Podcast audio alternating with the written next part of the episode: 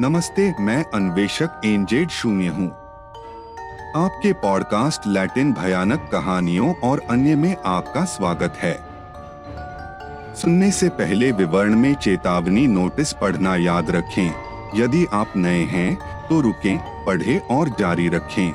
मैं आपको YouTube पर हमें फॉलो करने के लिए आमंत्रित करता हूँ। हमें फॉलो करने टिप्पणी करने और हमें पसंद करने के लिए धन्यवाद यहाँ यूट्यूब निम्नलिखित को सुने और अपने मन में कल्पना करें। छद्म नाम पेरिको ओर्टा द्वारा साझा किया गया। एडुआर्डो लिनन द्वारा वर्णित अनुकूलन। नहवान तारों की छाया में और कैंप फायर की रोशनी में हम पाँच दोस्त छोटी छोटी बातें कर रहे थे। जिस चरागाह में हमने काम किया, वह पूरी तरह से शांत था और आप केवल हवा की बड़बड़ाहट और झिंगुरों का गाना सुन सकते थे। हमने टेम्पोरल, वेराक्रूज, मैक्सिको के कई रैंचेरिया में से एक में दिन समाप्त किया था। जैसा कि प्रथागत था, जब भी हम काम पूरा करते थे तो हम इन दिशाओं में बात करना और बाराजा बजाना शुरू कर देते थे, क्योंकि उस समय वे हमारा ध्यान भटकाने वाले होते थे। घड़ी में आधी रात हुई और बहुत गर्मी थी। आसमान साफ़ था और हमने पास के बाँध पर जाकर ठंडक पाने के लिए डुबकी लगाने का फैसला किया।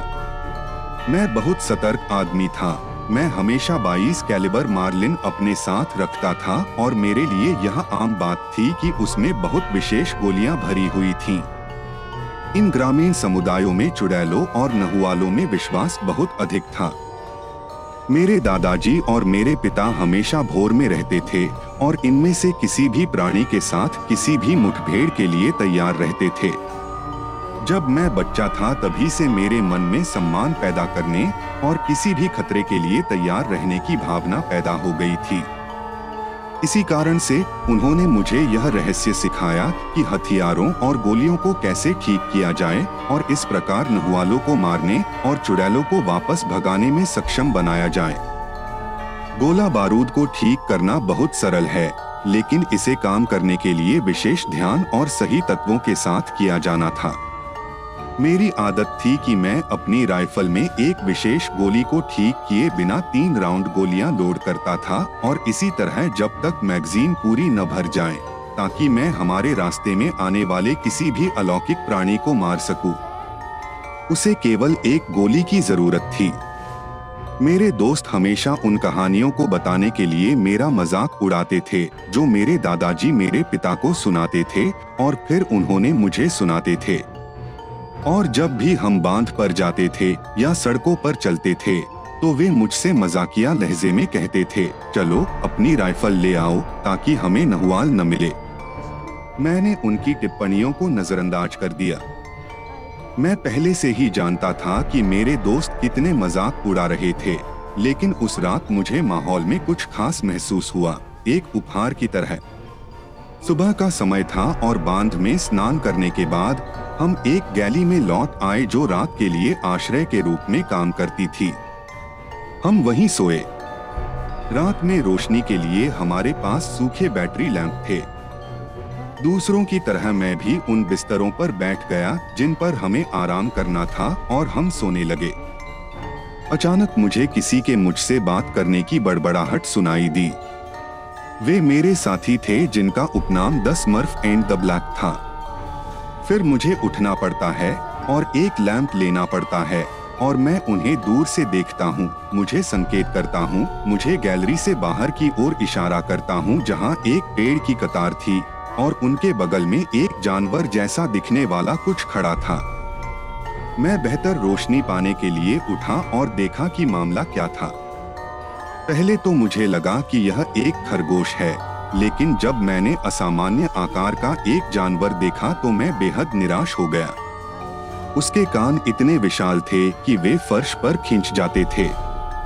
मुझे थोड़ा डर लगा और मैंने गैली में लौटने का फैसला किया। मेरे दोस्त वहाँ थे, मेरा इंतज़ार कर रहे थे, चौकस थे और उनके चेहरे पर जिज्ञासा थी कि वह जानवर सामान्य हो जाता है। उसके बारे में कुछ अजीब है। यह कुछ बुरा है जो हमें नींद से डराना चाहता है। बेहतर होगा कि उसे अपने रास्ते जाने दें और वह हमें परेशान नहीं करेगा। मैंने बताया, और मैं बिस्तर पर जाने के लिए तैयार हो गया। जब उन्होंने मेरी प्रतिक्रिया देखी और मजाकिया लहजे में मुझसे कहा, यह रहा। नहीं, इतने सारे शॉट्स ठीक हो गए। मेरे अभिमान को ठेस पहुँची, गुस्सा आया। मैं उठा और अपनी राइफल उठाई। उस चीज़ का जीवन समाप्त करने के लिए तैयार, सिर्फ़ उन्हें दिखाने के लिए कि यह कोई कहानी नहीं थी। मैं उस चीज़ की तलाश में था जो एक अच्छे शिकारी की तरह वहाँ छिपी हुई थी। वह हमेशा जानवरों के सिर पर निशाना साधता था, ताकि उन्हें जल्दी से खत्म कर दिया जाए, ताकि उन्हें इतना कष्ट न हो। जब मैंने वह देखा, मैं अभी भी उसी स्थान पर था। मैं सिर पर निशाना लगाता हूँ और जब मैं गोली छोड़ना चाहता हूँ तो वह बाहर नहीं आता। फिर से छोटा कारतूस और बिना आवरण के। राइफल, किसी कारण से वह बंदूक जो मुझे कभी विफल नहीं करती थी, अब गोली नहीं चल रही थी और हर बार जब मैं कारतूस काटता था तो गोलियाँ बरकरार रहती थीं और वह चीज़ अभी भी वही थी।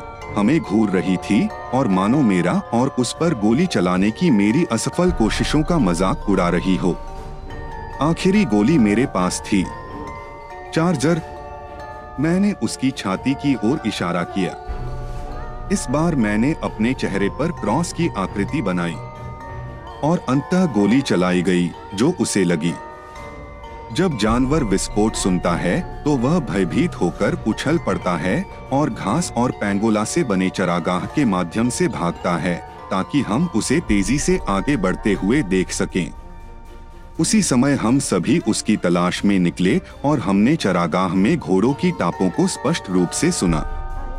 हमने देखा कि वह हांफते हुए और लगभग हांफते हुए एक गोस्टाडेरो में दाखिल हुआ, जहाँ पेड़ों की कतार थी। हम सभी एक साथ उस स्थान पर पहुँचे। आश्चर्य की बात है, वह कहा गया था? यह एक ऐसी जगह थी जो कई स्थानीय किंवदंतियों का हिस्सा थी जहाँ कहा जाता था कि चुड़ैलों और नहुआले की मुलाकात हुई थी। महीने के कुछ निश्चित दिनों में पहले चुराए गए बच्चों को रूपांतरित करना या टुकड़े टुकड़े करना और उन्हें खा जाना। यह एक शापित स्थान था और हम सावधानी और कुछ डर के साथ पेड़ों पर रोशनी करते हुए पहुँचे। हम इसमें प्रवेश नहीं करना चाहते थे। हमने बेहतर ढंग से देखने के लिए जगह को घेरने का फैसला किया और अचानक एक तेज आवाज़ ने हम सभी को सचेत कर दिया, जबकि लैंप तब तक टिमटिमाते रहे जब तक कि वे अंतः बुझ नहीं गए, जिससे हम पूरी तरह से अंधेरे में रह गए। केवल सितारों की चमक से रोशन हुए। यह बहुत ज़्यादा था और डर ने हमें पीछे हटने पर मजबूर कर दिया। भागने से पहले हमने एक करकश और ठंडी आवाज़ सुनी जिससे हमारी त्वचा रेंगने लगी और हमारे रोंगटे खड़े हो गए। वो आवाज़ बोली, साले, जितनी हिम्मत करके निकला था, मैं तुझे चोदने जा रहा हूँ। मैंने राइफल दोबारा लोड की और अपने हाथ में रख ली। मैंने साहस जुटाया और उस भयावह आवाज़ का जवाब दिया, तुम यहाँ से बाहर आओ, माँ के रूप में मेरे पास तुम्हें देने के लिए और भी बहुत कुछ है यह कहते हुए मैंने झाड़ियों की ओर इशारा किया और बिना किसी तुक या कारण के फायरिंग करते हुए मैगजीन खाली कर दी अचानक हमने एक चीख और कराह सुनी जिससे हम काम उठे और हमें ऐसा लगा जैसे हम अपने दिमाग में हैं। पेड़ों के बीच छुपी उस चीज़ से एक शानदार आवाज़ आ रही थी। मेरे दोस्तों को सचेत करते हुए एक सन्नाटा छा गया। मैंने उनसे कहा कि हम उल्टे पैर चलते हैं और किसी भी हालत में हमें उन पेड़ों से मुँह नहीं मोड़ना चाहिए। हम आगे देखने के लिए बिना रुके लगभग 200 मीटर पीछे हट गए। एक बार तो हमारी नज़र ही भूल गई कि यह कैसी जगह है। दिल्ली तक पहुँचने तक हम दहशत में भागते रहे। उस पल मुझे लगा कि हम बहुत दौड़ चुके हैं। तो यह बात थी। हम बहुत दूर थे। इसका एहसास हमें तब तक हुआ जब तक हम उस जगह पर नहीं पहुँचे। जब हम पहुँचे तो मेरे तीन साथियों ने डर के मारे अपने ऊपर पेशाब कर दिया था। दूसरा रो रहा था, डरा हुआ था। उसे देखने और सुनने पर अविश्वास हो रहा था। मैं सतर्क था और मैंने अपनी राइफल कसकर पकड़ ली। मेरे हाथ काँप रहे थे। उस रात कोई सो नहीं सका। हम बहुत डरे हुए थे। अगली सुबह हमने यह जाँच करने के लिए कि क्या हुआ था। ग्रोव में जाने का फैसला किया। लेकिन सबसे पहले हम दोना मारी की दुकान में गए, चरागाह के पास, और एक बस्ती में जहाँ ज़्यादातर दिहाड़ी मजदूर रहते थे। वहाँ वे हमारे लिए शीतल पेय और नाश्ता लेकर आए। हमने उन्हें हमारी मदद करने के लिए चिल्लाया और अचानक वह महिला एक अजीब भाव के साथ पीछे से आई। उन्हें पहले से ही पता था कि जुआनचो ने कीटनाशक खाकर आत्महत्या कर ली है। उसने हमें दुखी चेहरे के साथ बताया, खबर से आश्चर्यचकित थी और अभी भी पिछले से डरी हुई थी रात, हम उस पर विश्वास नहीं कर सके। हमारे विचारों को महिला के पति ने बाधित किया, जिसने और भी अधिक भयावह बयान दिया जिससे हम सभी स्तब्ध रह गए। पति ने कहा, उस कमीने ने खुद को नहीं मारा, मारिया। उन्होंने उसे एक जंगली इलाके में नग्न अवस्था में पाया और उसके पेट में गोली लगी थी। यह सब फूलदार है। सबसे अजीब चीज़ है घा वह सड़ चुका था और छेद बहुत बड़ा था। वह पहले से ही अपनी नाहुअल चाल से बाहर था और किसी ऐसे व्यक्ति से टकराया जो उससे नहीं डरता था। उन्होंने जो कहा उससे दंग रह गए। हम सभी ने बिना कुछ कहे एक दूसरे की ओर देखा। हमने देखने जाने का फैसला किया। दरअसल खून का एक निशान उस जंगली इलाके तक पहुँच गया था, जहाँ हम सभी एक रात पहले चुप रहने की शपथ लेकर डरे हुए थे। हम सभी इस बात पर सहमत हुए कि जो कुछ हुआ उसके बारे में कुछ भी नहीं कहेंगे। हालाँकि उस दिन के बाद से मैं किसी चीज़ को मारने के अपराध, बोध और अनिश्चितता से पीड़ित रहा हूँ, जो एक अजीब जानवर था, क्योंकि मेरे और जो वहाँ थे, उनके लिए वह वहाँ था। मैं हर दिन भगवान से मुझे माफ़ करने के लिए प्रार्थना करता हूँ, क्योंकि वह अच्छी तरह जानता है कि जिसे मैंने मारा वह एक जानवर था। काश ऐसा नहीं हुआ होता और दुर्भाग्य से मेरी बारी थी। अब मैं निश्चित रूप से कह सकता हूँ कि जिसे मैंने मारा, वह वास्तव में एक नहुआल था। हमें फॉलो करें, सदस्यता लें और यूट्यूब पर साझा करें। इससे मुझे इस परियोजना को जारी रखने में मदद मिलती है। अपनी राय दें, विवरण में आपको अपनी कहानियाँ भेजने के लिए ईमेल मिलेंगे यदि आप उन्हें साझा करना पसंद करते हैं। मैं आपकी पसंद की सराहना करता हूँ। अगले एपिसोड तक लैटिन भयानक कहानियाँ और भी बहुत कुछ